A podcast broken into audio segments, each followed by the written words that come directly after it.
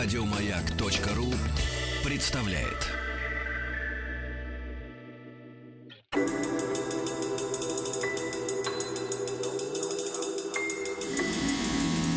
Объект 22.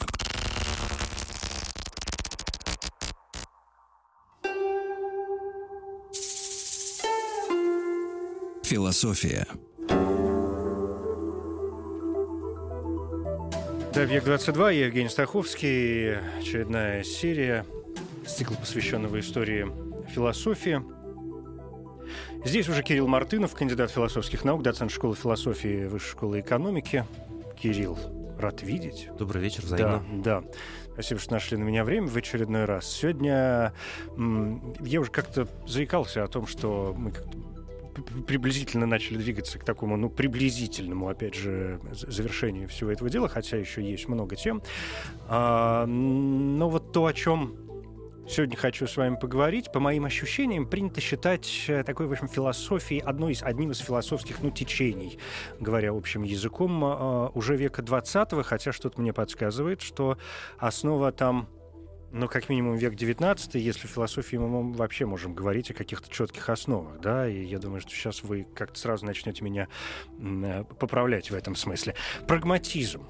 Такая вот история. Простое слово, мне кажется, очень многим понятное. Э, некоторые люди с чистой совестью считают себя прагматичными людьми. Я уж не знаю, догадываетесь или не догадываетесь, что это, в общем, целая система. Система американская, насколько я понимаю, ну, по крайней мере, в э, сложившемся виде, да, то есть мы должны опираться на э, американских философов, которые, по крайней мере, произвели прагматизм в философское явление, да? Угу. Что там, э, вот, а теперь я хочу вот тех самых поправлений по поводу основ 20-19 век, или мы должны уйти куда-то еще раньше, для того, чтобы, ну так, чуть-чуть э, ниточки здесь проложить какие-то? Ну, э, знаете, в культуре есть слова, которые, которые могут означать разные вещи в зависимости от того, насколько в профессиональном и таком интеллектуальном контексте или, наоборот, в широком контексте вы о них говорите. А, вот я бы слово прагматист и скорее в форме прагматик сравнил бы в этом смысле, например, со словом э, романтизма и романтики. Mm.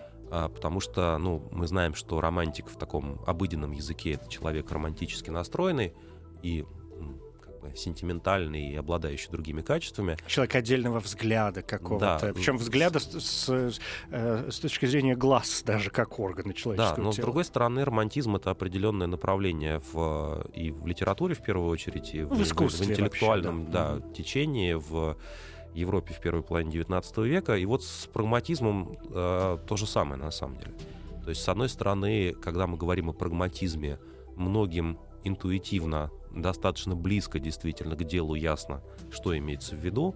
С другой стороны, в философии есть большая и, на мой взгляд, достаточно красивая традиция прагматизма, а, красоту которой надо все-таки оценивать, когда вы читаете соответствующие тексты и понимаете, с какими проблемами э, эти мыслители работали. И когда вы э, видите прагматизм вот именно как интеллектуальную традицию, действительно американскую в первую очередь, вы понимаете, что э, ну, это достаточно далеко все-таки от э, такого бытового прочтения прагматиков. Э, век рождения прагматизма, безусловно, 19 э, Связано это с фигурой Чарльза Пирса в первую очередь. Но расцвет прагматизма, он пришелся на 20 век.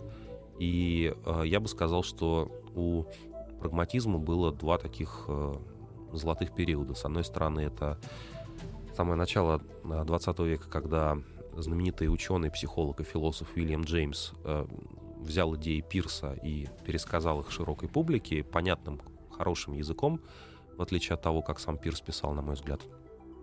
Э, тексты Пирса не слишком увлекательные и достаточно таким э, ну, формальным языком, устаревшим написано, старомодным.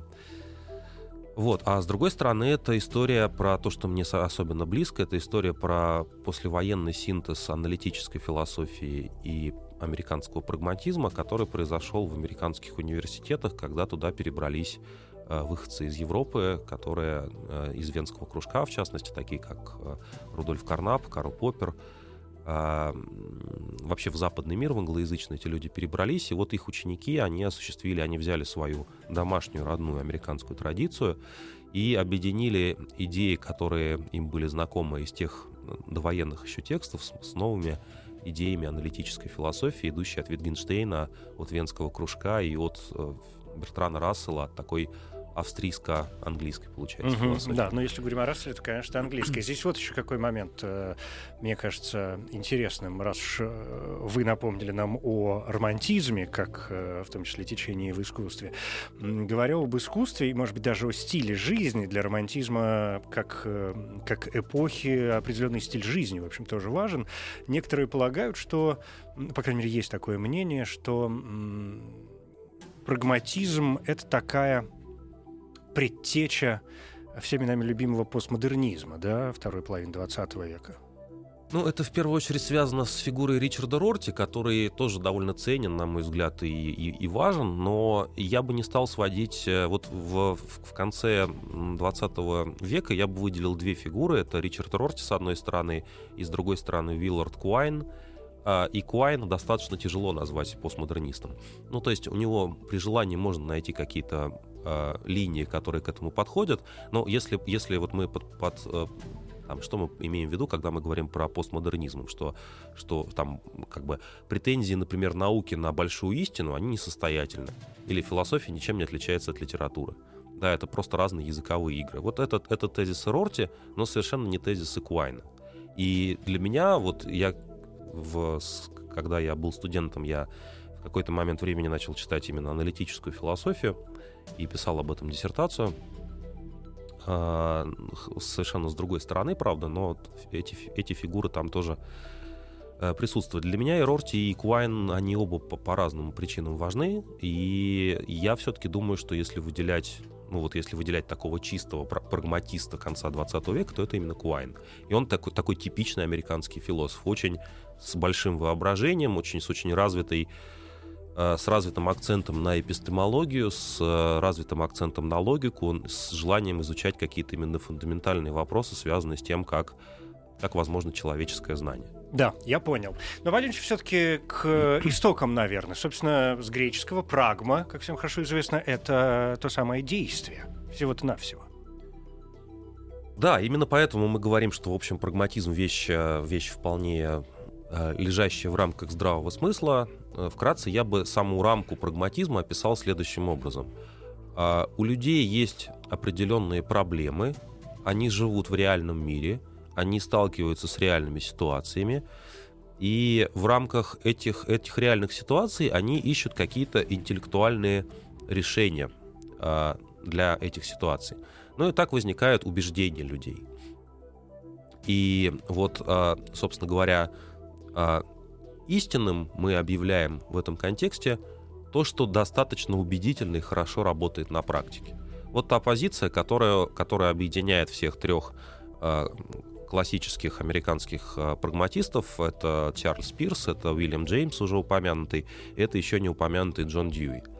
А, они, ну, Джеймс о себе говорил как о, о, о прагматисте Дьюи, от этой традиции немного дистанцировался, искал какие-то различия. Но он и был позже уже. Ну, он был это тоже на, в начале, в начале да. до 20 века, но для, он, это спор о словах, по большому счету, то есть это одна интеллектуальная традиция, видна между ними преемственность, дальше они начинают какие-то какие искать какие-то а, термины. Но мне кажется, что это вот, вот в этом, а, в этом а, ключе это достаточно, это правда очень красивая, красивая концепция. Ну, то есть, например, это то, что их позднее объединит с аналитическими философами.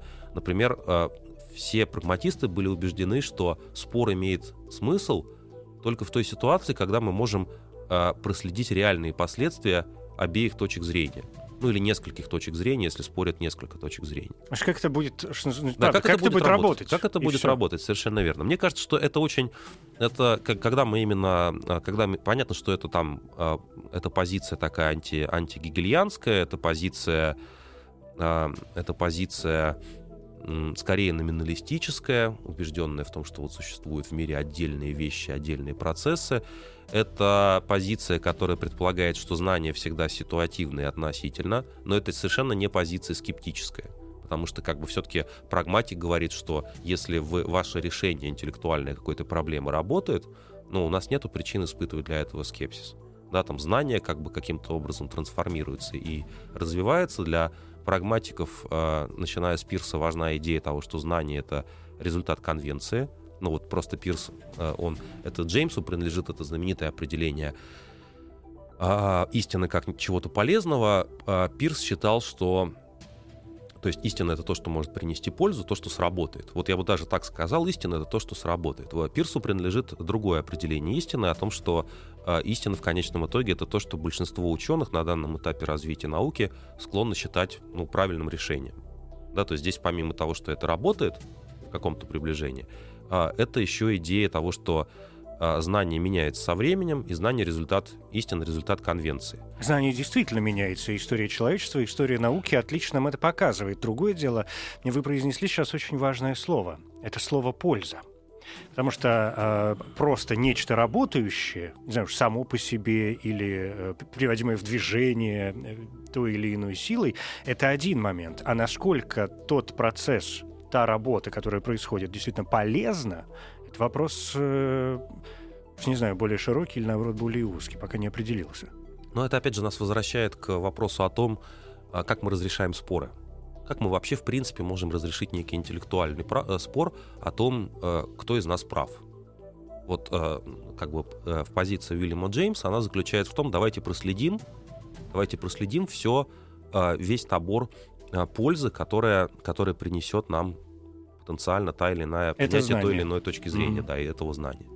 Вот. И э, сам, сам Дьюи, например, использовал в этом смысле э, либо инструментализм как термин, либо консеквенциализм, то есть некая а, от, э, от слова последствия, да, оценка последствий. Но их в целом объединяет вот эта, вот эта установка. И в каком-то смысле слова это ну, я уже несколько раз использовал такой эстетический критерий. Мне правда кажется, еще раз повторю, прагматизм красивой концепции. Мне кажется, что это в каком-то смысле слова способ останавливать бесплодные споры.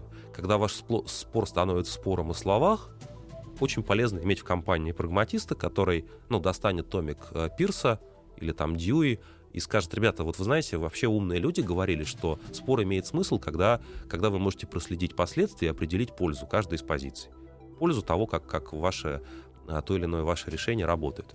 Ну, это, это разные, это могут быть споры относительно философии, науки и эпистемологии, могут быть споры относительно политической философии, каких-то политических, больших политических идей, ну и так далее. Вообще эти, эти люди, э, и Джеймс, и Дьюи, они а, писали о самых разных вещах. А Дью еще и воспитанием занимался. Да, я тоже вот хотел сказать. Целая, да. целая система воспитания, ну, собственно, людей, из детей во Да, то есть вот и опять же та же самая логика, да, то есть идея заключается не в том, что воспитание, хорошее воспитание — это то воспитание, которое нравится нам, например, да, а это то воспитание, которое в каком-то смысле слова работает. Вот у вас есть несколько представлений о том, что такое правильная философия образования, вам нужно выбрать то, которое потенциально работает и приносит пользу лучше остальных. То есть мы можем, грубо говоря, мы можем нагрузить э, ребенка знаниями, которые окажутся по большому счету совершенно бесполезны. И я думаю, что каждый из да. нас испытал это на своей шкуре. И другое дело, мы можем э, ребенка, позволив ему некоторые вольности, окунуть в атмосферу, где он получит практическое, Два. практическое я бы хотел здесь знание, вот, Я бы хотел бы здесь этот, на этом моменте чуть-чуть остановиться. Здесь есть, с одной стороны, пример из реального мира, из современного реального мира. Вот сейчас Э, рассуждают о том, что я не проверял, насколько это достоверно, но примем, что это в качестве мысленного эксперимента, что э, в Финляндии, например, запускаются, как и в других странах Европы, различные такие экспериментальные программы образования, которые предполагают, что, например, дети, учащиеся в начальной школе, там в средних классах, в, пя- в пятом, например, да, по нашим представлениям, они вместо того, чтобы изучать там дроби, они, или что они в этот момент изучают, они играют в открытие ресторана. Вот, и нужно конкурировать, нужно как бы помогать одним э, своим друзьям строить соседний ресторан с какими-то своими другими друзьями, и понятно, что там возникает целый ряд ну, математических задач, которые нужно разрешить в процессе, в процессе реального дела. Я вам больше скажу, в Финляндии дело происходит э, гораздо более шире. Э, там происходит э, отказ от, скажем, конкретных дисциплин. История не изучается как чистая история. Вот война, вот они пошли, угу. вот этот убит, вот его похоронили, вот наступила тот, случилась революция. Вот география не изучается как чистая география, вот полезные ископаемые, вот Финляндия, вот от Швеция, вот Австралия, да, Мгм. на глобусе и так далее. Все трансформируется и, п- преображается в И- некую единую систему, и изучая, например, э, историю, я не знаю, что там, советско-финскую северную войну, Мгм. там какую-нибудь, да, зимнюю, э, ты изучаешь заодно и географические особенности. И если вернуться теперь к, к- опять в начало 20 века к Дьюи, из позиции прагматизма это означает, что единственно правильной системы образования в принципе не существует и существовать не может. Потому что наше представление о знании и наше представление, соответственно, о том, как нужно знанию обучать и вовлекать людей в производство знаний, они со временем могут меняться. То есть понятно, что если мы брали бы какую-нибудь массовую такую э, школу э, середины 20 века, ориентированную на подготовку инженерных кадров, то тогда была одна модель образования работающей. Но продолжать ее до бесконечности невозможно, и вот в 21 веке мы ищем какую-то другую модель образования, которая тоже навечно с нами не останется. То есть я уверен, что дети в Финляндии не будут до бесконечности играть в ресторан вместо математики Ну, конечно. будут, будут, будут искаться какие-то другие работающие модели. И вот а, как бы быть прагматистом в этом смысле, прочитать этих а, трех классиков и двинуться куда-то дальше, трех классиков этой американской традиции, это вот постоянно переосмыслять а, переосмыслять список проблем, которые перед вами стоят, и искать для них работающие решения. Это очень интересная модель, безусловно. А, Но здесь вот какой опять возникает вопрос. Я совершенно согласен с вами и с, и с э, прагматистами, в том смысле, что практика, безусловно, трансформируется постоянно. Э, Ну, так происходит, так устроен мир. Другое дело, что э, есть нек- некие знания, которые кажутся устоявшимися. Ну, окей, Земля круглая. И ничего ты с этим, ну, вроде как не поделаешь. С другой стороны, с точки зрения практики, насколько мне важно то, что она круглая или она плоская и покоится на трех слонах, которые стоят на черепахе, которые где-то там тоже болтаются, не пойми где. Насколько вопрос вот этого, ну, по- почти истинного, я очень аккуратно говорю, да, понимаю, что разговариваю с философом, э, почти истинного знания о тех или иных э, вещах укладывается в эту систему. Знаете, вы задали вопрос прямо к наследию Куайна, очень важного, Спасибо, для, я очень старался. важного для меня как раз. Я находился по- под, под его, в общем, большим впечатлением от его текстов, под большим его влиянием. Э, Куайн предлагал модель э, Уиллард Ван Орман Куайн, э, философ, вот умерший в начале 21 века, уже в довольно пожилом возрасте. А, Он э, предлагал вообще модель знаний, у него была некая такая метафора. Он говорил, что знание подобно ну, кораблю, который когда-то вышел в море из греческого порта в античной Греции, и с тех пор он странствует. Он странствует, этот корабль, он вынужден перестраиваться. На нем происходят поломки, протечки, падает мачта, грибцы сменяют друг друга, возникает паровой двигатель, происходит что-то еще. Но корабль, он, он должен плыть, он должен, он должен двигаться, он должен, ну, как бы решать проблемы, э, говоря в этом языке. В этом корабле нету никаких неизменных истин. У него в нем, в нем есть, может быть, какой-то, не знаю, самый твердый, э, самые твердые структуры, которые в него заложены. Возможно, они ну, например, законы арифметики. Возможно, они сохраняются со времен постройки этого корабля. Но, в принципе, нету никаких причин, почему они должны существовать, существовать вечно. Ну, они оказываются просто более надежными, чем другие. И а, а, вот а, Куайн очень в России очень любит спорить про соотношение философии и науки. Я вообще как раз после чтения Куайна считаю, считаю что сп- спор этот абсолютно пустой. Что, ну, как бы есть некое единое знание, где, где постоянно идет некая перестройка. Есть, грубо говоря, ядро знания, которое, в отношении которого мы чуть больше уверены, что, а, что эти положения, ну, например, о круглой Земле или о законах арифметики или о законах Евклида для плоскости, а, эти, эти знания являются более твердыми, чем остальные. Остальные находятся дальше и дальше вот этого ядра, и они, они подвижны, они перестраиваются, мы должны... Это вообще здорово, на самом деле. Это такое, ну, э, пр- прагматисты, они предлагают, вот Квайн, он предлагает нам игру, он нам показывает, что, что э, в школе нам врут, когда говорят, что знания систематизированы и заданы заранее. Вот знаний не, не- нет учебника никакого, на самом деле. Учебник — это ложь. Это, это в принципе, такая форма, которой, которой мы обманываем детей, когда говорим, что все заранее решено, и про- прочитай учебник, ты все поймешь. Это так не работает. Ну, потому что у знания нет основания, это тоже давно известно и так далее. Знание не накапливается со временем, э, как просто большая куча вот этих знаний. Это, это позиция кумулятивизма, кажется, мы это обсуждали. Я понял, о чем вы говорите. Я предлагаю немножко передохнуть, но э, исходя из того, что вы сейчас сказали, я понял, что сама, само вот это устоявшееся словосочетание «земля круглая», оно тоже ведь неверно в своей основе. Земля, во-первых, не круглая, а шарообразная, а более того, любой нормальный человек вам скажет, что она даже не шарообразная. Вообще, представляете, ну, это эллипс, и дальше, и дальше, и дальше. А из нее еще горы куда-то там выпирают в разные стороны. А, давайте, да, действительно, передохнем две минуты и продолжим.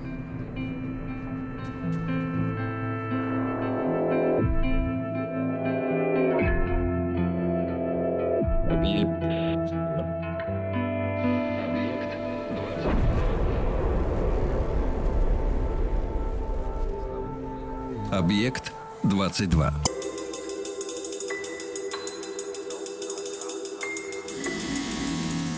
Объект 22.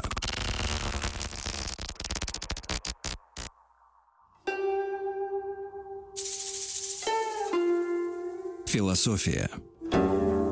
Я Евгений Стаховский, здесь Кирилл Мартынов, кандидат философских наук. Прагматизм, как э, такое своеобразное философское течение, нас сегодня занимает. Прежде чем мы двинем дальше, мне кажется, вы рассказали вот эти основные уже положения прагматические, ну, по крайней мере, как-то меня они живо здесь работают. Другое дело, что у меня есть два вопроса. Вот два пункта, с которыми мне хотелось бы разобраться. Значит, первый из них э, э, вот какой сама э, идея, то есть правильно я понимаю, что прагматизм предлагает нам, помимо всего прочего, еще такое вот э, постоянное сомнение. Ну, для того, чтобы двигаться дальше. Само сомнение, как даже философская идея, совершенно э, не ново. Здесь мы можем обратиться да к кому угодно, но да как минимум к нашему любимому Декарту с его сомнениями и с его мыслью «следовательно существую», которым тоже надо было усомниться вообще во всех этих делах, для того, чтобы понять, что ну, кто-то здесь усомняется, должно существовать не вот это сомневающееся нечто, как, э, как минимум. А второй пункт э, заключается вот в чем. Означает ли это, Означает ли прагматизм в целом, что, э, коль уж в нас присутствует сомнение, то мир — и все, что в нем присутствует, вплоть, может быть, до себя самих, а, мы должны воспринимать не с точки зрения ну, даже не с точки зрения, а наоборот, э, без противоречия попробую. Мы должны воспринимать с точки зрения а, такой своеобразной веры. То есть мир в нашем представлении такой, каким нам удобно его видеть. Нет, я думаю, что вторая, вторая постановка вопроса интуитивно, мне кажется, что это как раз противоречит тому, чего они хотели сказать. Давайте сомнения начнем. Действительно, слово «сомнение» присутствует у Пирса и, и дальше у всех его наследников. И оно, конечно, присутствует у Декарта. А, и они при этом достаточно явно формулируют идею о том, что они говорят о другом типе сомнения.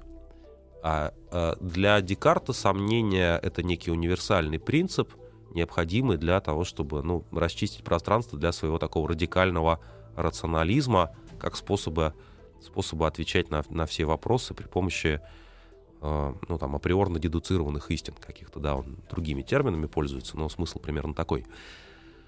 А для, для, для прагматиста, насколько я понимаю, сомнение это, это постоянный пересмотр э, наших представлений о реальности когда вы спрашиваете, вы сомневаетесь вот в чем, достаточно ли хорошо это работает. Насколько э, хорошо это работает сегодня? Насколько хорошо То, что это хорошо работает... работало вчера, насколько хорошо ну, работает да. сегодня? Или, может быть, не знаю, вы сталкиваетесь с новой проблемой, и, соответственно, это никак не работало, но я пытаюсь ее как-то решить, и вот я подвергаюсь... Заработало ли это, Зар... Да, заработало, заработало ли мое решение.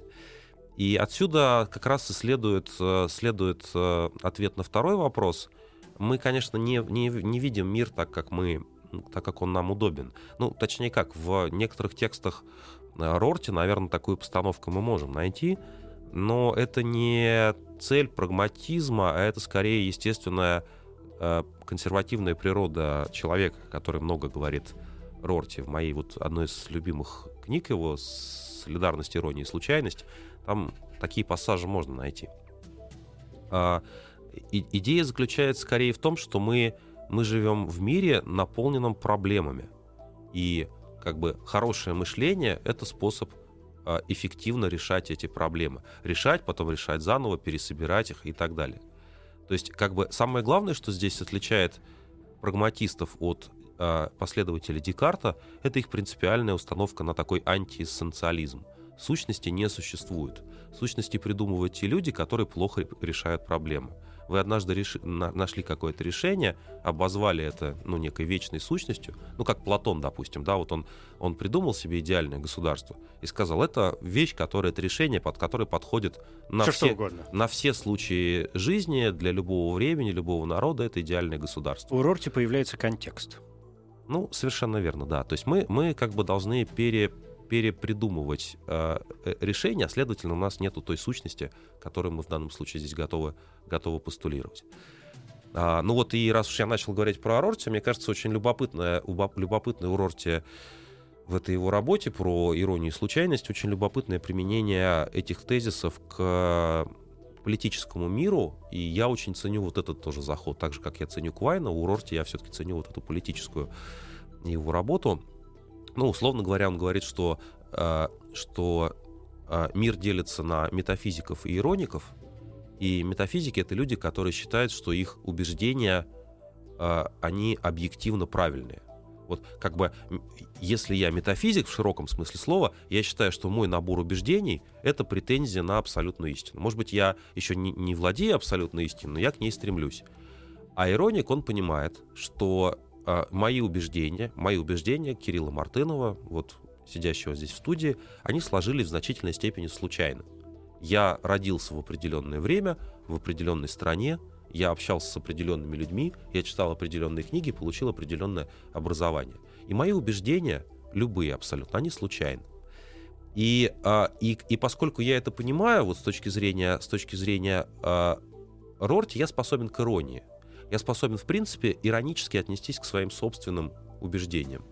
То есть я не, я не считаю, что это абсолютно истина, но я считаю, что я попытался, конечно, как-то собрать э, какой-то взгляд на мир, но это было некое, некое такое, я собрал из случайных вещей этот взгляд на мир. Ну, вот такой мой взгляд на мир. Эти убеждения удобны конкретно для вас. Ну, они удобны, да, но они, они, конечно, тоже относительно. Я буду их как-то, может быть, пытаться дополнять, а может быть, я стану консерватором и не буду. Могут быть консервативные ироники. Но тут возникает Бога. вопрос пользы, опять, насколько ваши убеждения ну, полезны да, для и вас. я хочу еще... Это, это, это верно совершенно. Отход вот в, в прагматическую традицию, он стартует в сторону пользы чем мои убеждения полезны мне, чем они ваши полезны вам и так далее. Но Урорти здесь еще очень неожиданный ход делает. В, этой, в, в заголовке этой работы есть термин «солидарность». И вот здесь по-настоящему странная вещь происходит. Ну, как я Рорти понимаю, а, ироники способны испытывать к другим людям с отличными взглядами солидарность на том основании, что они понимают, что их взгляды также сложились случайно.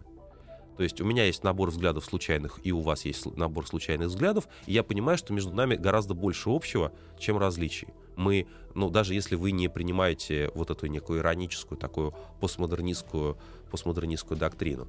И вот а, такой по подход, а, такой подвижной истины мира как набора проблем, а, неустойчивых убеждений, каких-то устаревающих истин и выдуманных сущностей, он, мне кажется, чрезвычайно плодотворным и в рамках эпистемологии, и в рамках таких прикладных дискуссий, и в рамках, вот как Рорти показывает, обсуждению наш, наших политических каких-то взглядов. Политических не в смысле даже приверженности какой-то конкретной политической партии, а в смысле вот, э, ну, мировоззрения. О том, что, что, что правильно в государстве, а что нет?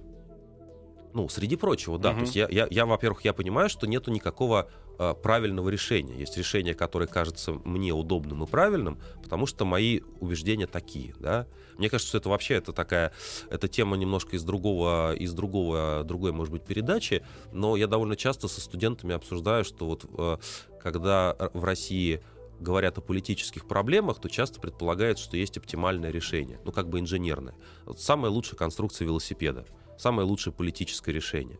Но мне кажется, что политика, поскольку она, она ставит, ну, как бы она исходит из интересов разных групп людей, она предполагает, что лучшего решения нету. Есть решение, которое удовлетворяет определенные группы людей. И любое решение будет исходить из опыта, убеждений тех людей, которые объяснили всем остальным, почему это решение правильное. Это очень, очень правда, интересно. Да? То есть мы, мы как бы мы учимся сомневаться не, не для того, чтобы, как Декарт, возвращаясь к Декарту, да, не для того, чтобы убедиться, что мы живем в лучшем из возможных миров, который э, сотворил там Господь, который не может быть лжецом, а мы учимся сомневаться для того, чтобы переосмыслять э, наши собственные убеждения и дополнять э, и, и как бы дополнять этими этими сомнениями некую общественную дискуссию, будь то философия, наука, э, политика, искусство и так далее. Вы сказали э, очередное важное слово, как мне вообще не хочется, честно говоря, э, ударяться в политику с э, прагматизмом, потому что ну, мы действительно забредем в какие-то дебри, и, мне кажется, только запутаемся, да, отойдем от, э, скажем, исторических положений прагматизма, да, как, как э, исторического течения философии, а коль здесь мы занимаемся все-таки историей философии mm-hmm. в первую очередь, а не философствованием как таковым, то э, мне кажется, что, говоря о политике, мы рискуем впасть в какую-то ситуацию вот того самого спора, из которого будет трудно выпасть, и, как вы совершенно справедливо заметили, да, для этого нужна какая-то совершенно иная э, передача. Но поворот вот в какую сторону. Я, пока у нас был перерыв, мне стало интересно, я э, залез в Википедию. И сейчас вот говоря, помните, вы в самом начале говорили про аналитическую философию, и если открыть Википедию, то там, помимо всего прочего, там четвертым или пятым предложением написано, что среди основных направлений прагматизма известны инструментализм, фалибилизм, антиреали... антиреализм, радикальный эмпиризм, верификационизм угу. и, и, и, и др. Да. Уже наконец-то они сказали и др, потому что ну хватит уже, сколько ну, да. можно. Давайте разберемся со всеми вот этими понятиями, которые здесь присутствуют, что это вообще такое. А, и, и, и чем они, главное, отличаются друг от друга. Вот что интересно. Если существует позитивизм, в котором есть основа и некий такой э, фундамент, то зачем э, уходить в какие-то э, дебри? Знаете, есть у, у Квайна была классическая статья, которая принесла этому, в общем, тогда молодому человеку славу. Это статья «Две догмы эмпиризма». Она была значит, написана в начале 50-х годов. А Квайн в ней как раз критиковал а, тот позитивизм, который достался ему в наследство от его учителя Рудольфа Карнапа и а, от а, Венского кружка Э, две эти догмы, собственно, заключаются в том, что, во-первых, есть различия, есть якобы различия между аналитическими и синтетическими суждениями. И Квайн утверждает, что э, эмпирики взяли этот тезис ну, у, Квайна, у, у Канта и в каком-то смысле слова просто из атмосферы интеллектуальной, в которой они находились. Логические позитивисты, вот Венский кружок, они взяли это, этот тезис не критически. И второй, что больше имеет отношение к, к этому нашему контексту, Куайн критикует саму идею того, что можно, можно для каждого высказывания якобы найти некую, некую, некое соответствие этого высказывания фактам. Ну, то есть, иными словами, вот как, как, как считали э, такие э, позитивизмы, позитивисты уже это третьей волны, неопозитивисты, э, мы, если мы претендуем на научное знание, то мы должны использовать принцип верификации, да, который показывает, что для каждого, для каждого фрагмента научной теории есть какой-то эмпирический коррелят. И мы можем свести любую нашу научную теорию к тем так называемым протокольным предложениям, которые опираются на простейшие факты. Вот Куайн показал, что этого, что этого сделать, в общем, невозможно. Да, он, собственно говоря, в этом смысле с, с, соглашался с Карлом Поппером и с другими людьми, которые параллельно занимались философией науки. Но а, Куайн шел к этому с несколько с другой стороны, с позиции логики скорее. А, вот а, понимаете, когда вы, когда вы формулируете какую-то научную теорию, то у вас есть в любом случае есть некий набор неосознанных, скрытых предпосылок, на которых ваша теория строится. И как бы свести ваше теоретизирование к какому-то набору фактов оказывается невозможно. И отсюда, собственно говоря, знаменитый ход, который сделал э, Поппер, это фалибилизм. Да, это идея о том, что одним, одной из существенных черт научного знания а, является ее, его открытость для поиска ошибок в нем. Научная теория в конечном итоге, среди прочего, это то, что должно, может быть опровергнуто, точнее. Классический пример в философии науки — это переход от э, ньютоновской картины мира к э, Эйнштейновской. И как раз э, как раз э, этот переход, он, он состоялся уже после смерти Пирса, но Пирс в каком-то смысле его предсказывал. Он как бы как раз заявлял, что у нас есть там верование, И физики его времени считали, что вся физика закончена.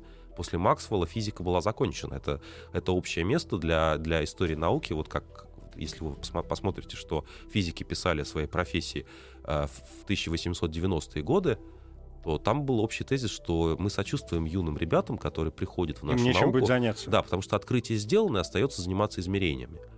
Вот. И это, это был такой вот как раз такой условно-позитивистский подход о том, что э, жесткий фундамент знания нами обнаружен. И дальше остается просто вот уточнять какие-то отдельные кирпичики. Но дальше, собственно говоря, по разным причинам все посыпалось. И вот э, позитивисты, э, простите, прагматисты, они были, ну, как бы людьми, которые это предсказали и которые сказали, что это не страшно, что знание так и работает. Знание не может быть сведено к некому набору простых фактов, к фундаменту. А, ну, просто потому что знание находится, знание развивается, знание плывет, как Куайн говорит. И вообще все мы люди мире. и только и делаем, что ошибаемся. Философия. Я, знаете, Кирилл, э, понял, в чем ну, то есть сейчас быть такое, как мне кажется, чисто э, прагматическое суждение. А ежели это не так, будем считать, что я не до конца впитал в очередной раз все, что вы сегодня сказали. Знаете, э, я, я понял, в чем э, одна, ну, если не основная, конечно, то одна из, как мне кажется, с моей точки зрения, польз нашей с вами сегодняшней встречи.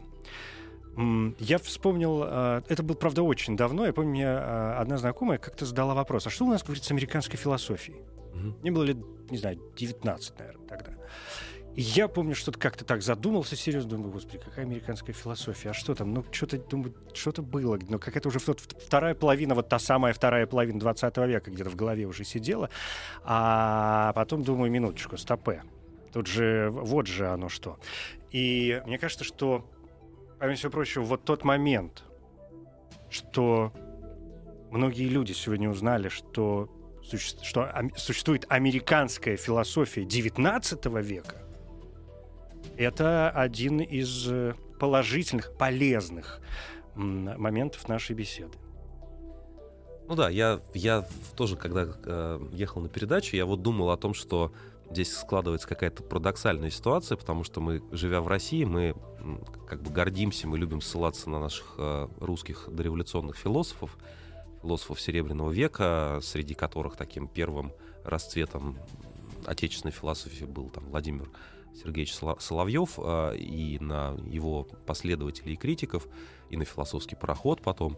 Вот. Но действительно, когда мы говорим про Америку, мы почему-то часто, вот даже люди достаточно образованные, они считают, что какая-то интеллектуальная жизнь началась в Америке либо после Первой мировой, либо после даже Второй мировой даже войны. после Второй, да. Да, когда туда, туда приехали вот изгнанные из э, своих родных стран э, европейские профессора. Вот. И любопытно, что прагматизм действительно по времени совпал с с э, русской религиозной философией с конца 19-го, начала 20 века, вот этот классический момент, это тройка от Пирса к Дьюи. И на самом деле, наверное, здесь можно как-то даже попытаться теоретизировать э, о том, насколько разные какие-то социальные векторы, исторические векторы э, были приняты нашими странами, насколько это отразилось в наших интеллектуальных традициях. Потому что, конечно, между э, при том, что вот если взять если взять, ну, по крайней мере, русский перевод Пирса и положить это, это рядом с текстом э, Соловьева, то, мне кажется, достаточно бросается в глаза, что это текст написанный, ну, в одно время. Там действительно какие-то такие громоздкие, старомодные конструкции, особенно у Пирса используются, я уже говорил. Но, но как бы по, по интенции это тексты совершенно принципиально разные. То есть вместо поиска некой духовной окончательной истины, идея как раз о том, что Э, что такая духовная окончательная истина является, ее поиск является просто одной из проблем. Вот. Э, и, э, ну, и дальше, дальше, в общем, вот этот вот синтез именно традиционной американской философии прагматизма с аналитической философией дал нам определенный, определенный набор интеллектуальных инструментов уже действительно во второй половине 20 века. Я хочу, на самом деле, всех призвать читать прагматистов, потому что даже если вы с ними совершенно не согласны, особенно Рорти много споров вызывает, а, его вот эта книга знаменитая такая, очень скандальная в свое время «Философия а, как зеркало природы», а, то, то, по крайней мере, это некая, некая серьезная претензия на очень такое критическое э, мышление. Мы вот когда про Аквайна говорили, мы мы бросили этот его знаменитый тезис Дюэма Куайна, который очень тоже широко в эпистемологии обсуждается. Это тезис, который идет дальше вот этого поперовского фалибилизма и который утверждает, что, что э, значит, если сильно постараться, говорит Куайн, то любая научная теория может продолжать, продолжать рассматриваться ее создателями и сторонниками как истинная, несмотря ни на что.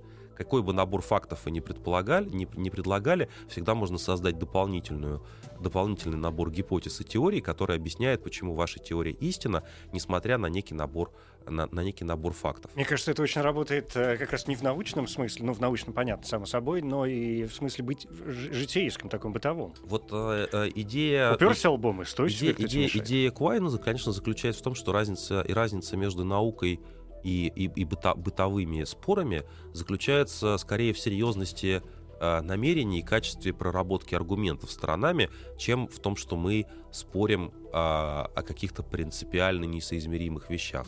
То есть вообще как бы э, ну, знание, человеческая, человеческая дискуссия, человеческий интеллект, он един.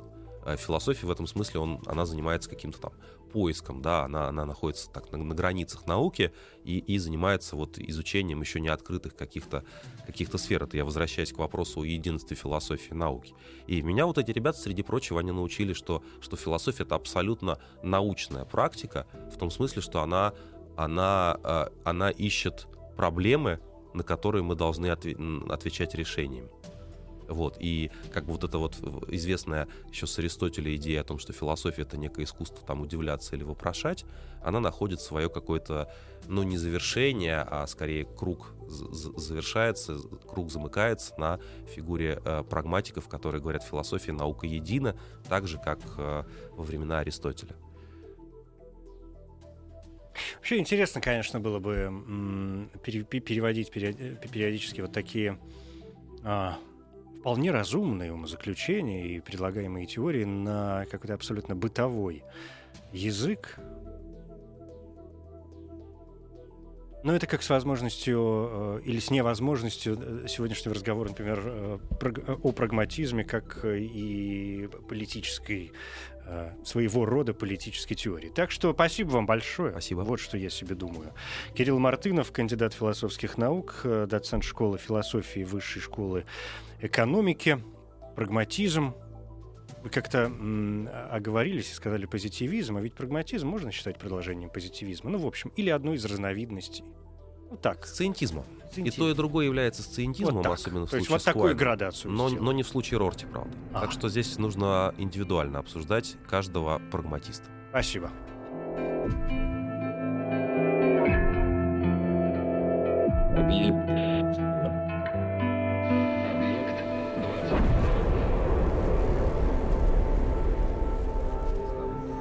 Объект 22. Еще больше подкастов на радиомаяк.ру.